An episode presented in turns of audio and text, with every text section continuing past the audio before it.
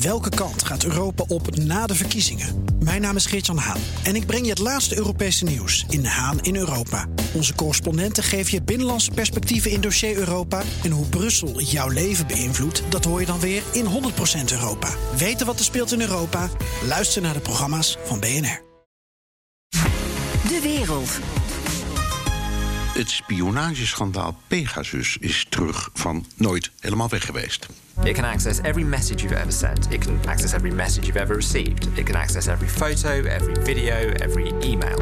It can turn on your microphone. It can turn on the microphone even when you're not using a phone call and just record what you're doing in the room. It can turn on your camera. It can record what's on your screen. It can access your GPS. It can monitor your location. And it can do all of this without you ever knowing. Afgelopen zomer bleek dat onder meer journalisten en politici uit minstens 40 landen door inlichtingendiensten waren gehackt met de Pegasus-software uit Israël. De storm ging liggen, maar nu blijkt dat de oppositie in Polen in 2019 is bespioneerd met die software. Het wordt al het Poolse Watergate-schandaal genoemd. Ik praat erover met Bart Groothuis, Europarlementariër van Renew Europe namens de VVD. Dag meneer Groothuis. Goedemiddag. Goedemiddag meneer Hammelburg. Ja, ook aanwezig is Europa-verslaggever Geert-Jan Haan, Hadi Geert-Jan. Goedemiddag Bernard. Ja, eerst uh, uh, meneer Groothuis, u, u was uh, afgelopen zomer ook bij ons te gast. En toen hadden we het ook over Pegasus. dat is die virussoftware voor het hacken van mobiele telefoons, iOS, zowel als Android. Geldt hier niet hetzelfde als bijvoorbeeld voor handwapens? Handig als je boeven wil vangen, maar gevaarlijk als het in verkeerde handen valt. Zo is het. Het is een zogenaamd dual-use goed. Het is een uh, goed wat je te goed en te, slecht kunt inzetten. Maar dat geldt voor een uh, keukenmerk ook. Het is ook niet slecht dat Pegasus er is. Ze zijn gewoon uh, voor overheden hele legitieme targets die je soms wil, wil bekijken. Zeker nu we richting een 100% versleuteld internet gaan, is het heel goed dat overheden ook de mogelijkheid hebben om, mits toezicht goed is, mits uit, uitzonderlijke voorwaarden, noodzakelijkheid, proportionaliteit, subsidiariteit, je dat middel kunt inzetten in bepaalde gevallen. Wat er nu is gebeurd is natuurlijk een, een, gewoon een grof schandaal. En ik denk ook een uh, diepe democratische crisis. En dat is een ja. heel ander verhaal. En daar moeten we iets tegen doen. En, en wat kun je de verkoper nou verwijten? Die, die is toch niet verantwoordelijk voor, het, uh, voor wat de gebruiker ermee doet? Nou, ik vind in zekere zin wel. In uh, de wereld hebben we een, um, een Wassenaar-arrangement. Dat is in Wassenaar gesloten in de jaren 80. Dat is een, een, een, overeenkomst dat je zegt, we gaan het vrijwillig als land aan. En we, we bekijken dan de export van dat soort goederen. En houden we ook tegen het licht van mogelijke mensenrechten schendingen. Dus ook de inzet van die goederen, ja, daar moet je van tevoren een assessment van maken. Ik vind dan um, dat Israël bijvoorbeeld, het land dat deze malware heeft verkocht aan het land als Polen, maar ook aan uh, Viktor Orbán van Hongarije, um, dat zo'n land als Israël eigenlijk dat verdrag moet ondertekenen, ja, het Wassenaar ja. Arrangement. Dat hebben ze niet Want gedaan. De, moed, de, moeder, de moedermaatschappij is NSO in, in Israël. Ja. Um, even, u, u, zegt ja, Israël heeft het verkocht. Is dat, heeft dat, dit is gewoon een bedrijf. Dus hoe is nou de relatie tussen Israël en de regering? Nou, zo, zo, zo verschuilt Israël, uh, de Israëlische regering verschuilt zich achter het argument. Dat klopt echter niet.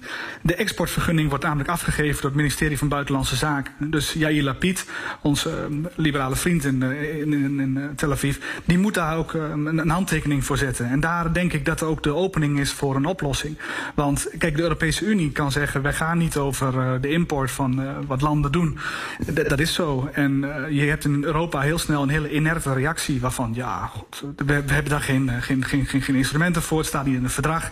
Ergo, we kunnen weinig doen. Ja, ik denk dat het niet uh, het geval is. Ik denk dat we met onze Israëlische vrienden, en we zijn echt vrienden, uh, dat we daarmee om tafel moeten. En moeten we zorgen dat naar landen met een rule of law, met een mensenrechtenprobleem in, in Europa, dat zijn Hongarije, Polen en Slovenië, dat je daar niet uh, naartoe exporteert. Nee, nee. Geert-Jan Haan, laten we het schandaal dat nu opgeleid in Polen even neerzetten. Wat is er nou naar buiten gekomen? Naar buiten is gekomen dat drie personen, publieke figuren in Polen met uh, echt wel belangrijke functies, uh, voor de rechtsstaat ook, dat zij deze spyware op, op hun apparatuur hadden. En daar zou de Poolse geheime dienst dan gebruik van hebben kunnen uh, maken in opdracht van de regering, die daar dan weer gebruik van kon maken. En de regering in Polen, dat is met name de, de PiS-partij, Recht en Rechtvaardigheid, onder leiding van Kaczynski, ook al is hij niet officieel premier, maar om mensen daar een beeld van te geven. En het gaat om drie prominente figuren die je kunt relateren tot de oppositie, maar je kunt ook dat ze vooral tegenstander zijn van repressie, overheidsbemoeienis en voor bepaalde liberale waarden staan. Advocaat Kirtig, openbaar aanklager Vjozek en Eerste Kamerlid en tevens advocaat Breja. En die laatste die voert zijn controlerende taak vrij grondig uit in Polen. Hij was ook stafchef trouwens van de uh, uh, oppositiecoalitie tijdens de parlementsverkiezingen in 2019. Hij was de, de, de campagnebaas. En in die periode is hij 33 keer gehackt. En dat is naar buiten gekomen nu door het Canadese Citizen ja, Lab. Precies. Ja, want hoe, hoe, hoe, zijn we er allemaal achter gekomen? Nou, Citizen Lab is uh, van de University of Toronto. En die hebben uh, dit keer samengewerkt met Associated Press. En daarmee is dat Poolse schandaal naar buiten gekomen. Maar dat Citizen Lab, dat is een vrij onafhankelijke uh, Canadese partij... die ook veel onderzoek doen voor het Pegasus Project. Daar zijn 80 journalisten van 17 media uit 10 landen bij betrokken. Ook het Security Lab van Amnesty verleent steun eraan. En dat is dus ook hoe wij, waar uh, meneer Groothuis al even aan refereerde... weten sinds deze zomer dat Hongaarse journalisten... en een oppositiepoliticus worden afgeluisterd. Dat mogelijk Macron wordt afgeluisterd. En ook de in 2017 vermoorde uh, Jamal Khashoggi. Het is ja. een enorme trits aan mensen. Ja, en ik geloof ook de verloofde van Khashoggi, die, zat, die was ook de pineut, zo gezegd. De, in 2019 waren er parlementsverkiezingen. Waarom greep de PIS-partij naar dit middel? Nou, allereerst, ze zeggen dat ze er niet naar hebben gegrepen. Uh, in het kader van, van hoor en wederhoor. Uh, alle PIS-prominenten zeggen... we doen niet aan surveilleren voor politieke doeleinden. De premier Morawiecki die spreekt zelfs van fake news. Nou is de minister van Justitie niet van de PIS-partij. Die is van een nog rechtsere uh, partij, om het zo te noemen. Uh, die is verantwoordelijk minister. Die zegt geen kennis te hebben van illegale acties... gericht op het afluisteren van burgers. Maar ja, als hij zegt burgers, dit gaat om uh, drie publieke figuren. Uh, en dat is misschien dan al wel gelijk uh, een antwoord op je vraag, hè? Waarom ja, ik moet, ik moet erom lachen, omdat een, een, een, politicus is dus geen burger. Meneer Groothuis, pas op hoor. ja, oké. Okay. Geert-Jan, is de stembusgang hierdoor beïnvloed? Ongetwijfeld. Maar je kunt nooit weten of de uitslag anders was geweest. Het is wel zo dat als je bijvoorbeeld uh, die senator neemt... en meneer Groothuis zal hem wellicht wel kennen, senator Breja... die is van Burgerplatform. Dat is de partij die mensen in Nederland denk ik het best kennen... door Donald Tusk, die nu weer is teruggekeerd... om, om die partij de verkiezingen te laten winnen. SMS'jes van zijn telefoon die belanden... Uh, tijdens die verkiezingscampagne in 2019 bij de tv-zender uh, TVP. Dat is een regeringsgezinde tv-zender. En die zender die bewerkte de berichten, bouwde er een lastencampagne omheen. Ja, en toen werd het volgens deze uh, gehackte personen wel duidelijk dat er al een, een, soort uh, inzage was in hun telefoon. Want ze hebben nooit, zeggen ze, iets daarvan vrijgegeven. Ook niet onder druk dat hoeven te doen. Dus um, ja, dan heb je dus wel beïnvloeding van een campagne. Maar je zou ook kunnen zeggen: het is gewoon een nieuw hoofdstuk, Bernard. In een land waar de huidige regering persvrijheid en vrijheid van informatie en meningsuiting al aan het aantasten is, naar de hand aan het zetten is. Geldt natuurlijk ook voor de rechtsstaat. Dit zijn allemaal figuren die met de rechtsstaat uh, te maken hebben. En ik vraag me af. Um, ja, wat dit doet met, met stemmers op PiS die sowieso al daarop zouden hebben gestemd. Ja. Maar het is vooral een teken aan de wand, wat meneer Groothuis zegt, van het afglijden van, van de democratie. En hoe wordt er in Polen zelf op het nieuws gereageerd? Wisselende reacties. Net zoals het land in, in, in, in al deze dossiers verdeeld is. Uh, ongeloof onder mensen die uh, hier absoluut niks van willen en willen weten. Maar ook mensen die het weigeren te, te geloven. en Kijk, twee dingen die ik daarover wil zeggen, Bernard. Die senator, in 2018 werd zijn appartementencomplex in brand gestoken. Toen deed hij in die tijd parlementair onderzoek uh, naar smeergeld. Dat leidde hij. Toen zei hij: Ik geloof dat het toeval is, maar de waarheid is dat mensen weten waar ik woon. Kijk, nu met afluisteren, dat weet meneer Groothuis beter dan ik, maar dat is volgens mij gewoon doelgericht. Dat kan geen toeval zijn. Als je een reeks aan incidenten hebt dan, dan, dan ontstaat er een, een patroon. En de laatste reactie uit Polen is dan ook het Poolse gerecht. Dat zegt, wij zijn niet van plan om een onderzoek op te starten... naar deze afluistering van verschillende critici van de regering. Ze zeggen dat ze eigenlijk gewoon niet genoeg uh, bewijs daarvoor hebben. Er is één figuur die dat wel wil. Dat is dus uh, Donald Tusk. Die heeft gezegd, ik wil een parlementaire onderzoekscommissie... want de democratie is in crisis. Ja.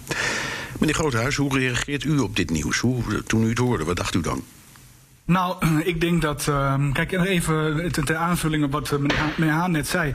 In, in Polen is het zo gegaan. In Hongarije doet de autoriteit persoonsgegevens van de Hongaarse overheid. doet hier onderzoek naar. Nou ja, dan weet je het ook wel. Uh, op het moment dat uh, de Hongaarse autoriteit persoonsgegevens zegt. er is een AVG-lek in meerdere Europese landen. kunnen Europese landen ook in het onderzoekscomité komen? Nou, dat gaat dus ook niks worden. Dus wat je zit in een soort van catch-22. Je zult iets moeten forceren. Guy Verhofstadt, Sofie in het veld.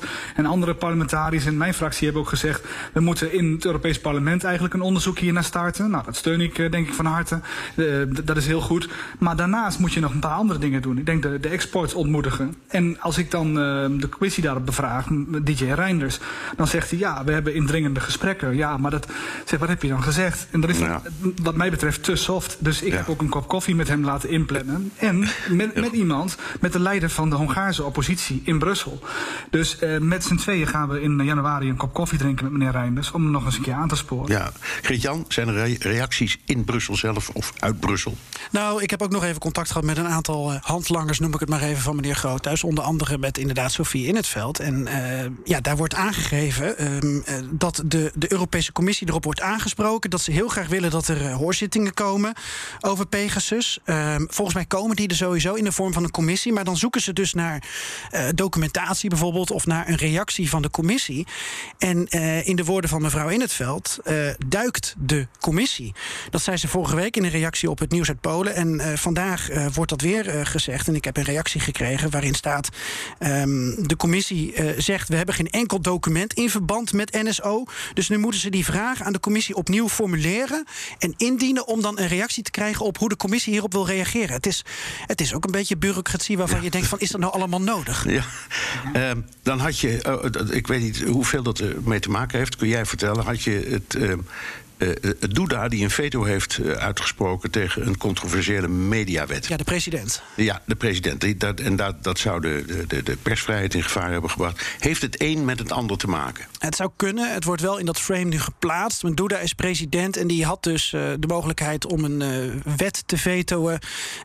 waar met name vanuit het Amerikaanse kamp druk op is uitgeoefend. Want het was een van de weinige nog onafhankelijke tv-zenders. En eigenaar daarvan op de achtergrond is het Amerikaanse Discovery. Ja, precies. En, en, en, en, daar wil je geen, je wil geen ruzie met de Amerikanen op dit niveau, neem ik aan. En Polen blijven zich, uh, welke partij ook aan de macht is, altijd uh, houden aan het uh, idee dat de Amerikanen hun grootste bondgenoot en hun grootste vriend, vrienden zijn. en Duda die heeft een heleboel redenen om zich wel of niet op dit moment met PiS te associëren. En ik denk dus dat hij dit als een moment heeft gezien om dat even niet te doen. Maar ik zou het niet echt precies willen relateren aan het feit van, nou, hij is nu op een, andere, een ander pad beland. En um, hij laat, uh, hij, hoe zeg je dat? Hij trekt zijn handen van, uh, van Kaczynski en de PiS-partij af. Dat, daar zit vast weer van alles achter waarvoor wij de Polen maar eens moeten afluisteren. Meneer Groothuis, bent u blij met dat veto? Nou, kijk, waar ik mee zit is, we hebben in Europa die documenten waar mevrouw Intveld over heeft, die, die naar boven moeten komen, die moeten naar boven komen. Hè. We moeten zorgen dat we een onderzoek kunnen doen en dat je ook met bewijs kan komen. En daar ontbreekt het dus aan. We hebben dus geen vehikel waarmee we dat goed kunnen onderzoeken. En ik denk dat onze energie daarin moet gaan zitten. Op, wel, op wat voor manier kunnen wij, nou, zal ik even een buzzword noemen in Brussel, strategisch soeverein worden. Uh, zorgen dat we meer vanuit onze eigen belangen dit soort dingen kunnen onderzoeken. En als je dat over laat aan overheden of aan. Uh, of, of aan bedrijven, dan denk ik dat het onvoldoende is. Ik denk dat Citizens Lab, wat u eerder noemde, daar moeten we naartoe. Dat we ja. in Europa ook krijgen. Komen we direct nog even over terug. Ik wil even afscheid nemen van Geert-Jan. Dank voor het bijpraten. Wilt u meer horen over de Europese politiek? Luister dan naar de Europa-podcast van Geert-Jan en Stefan de Vries. Bij BNR ben je altijd als eerste op de hoogte van het laatste nieuws. Luister dagelijks live via internet. Bas van Werven. En heel langzaam komt de zon op rond dit tijdstip. Je krijgt inzicht in de dag die komt op BNR, het Binnenhof in Nederland en de rest van de wereld. De Ochtendspits. Voor de beste start van je werkdag. Blijf scherp en mis niets.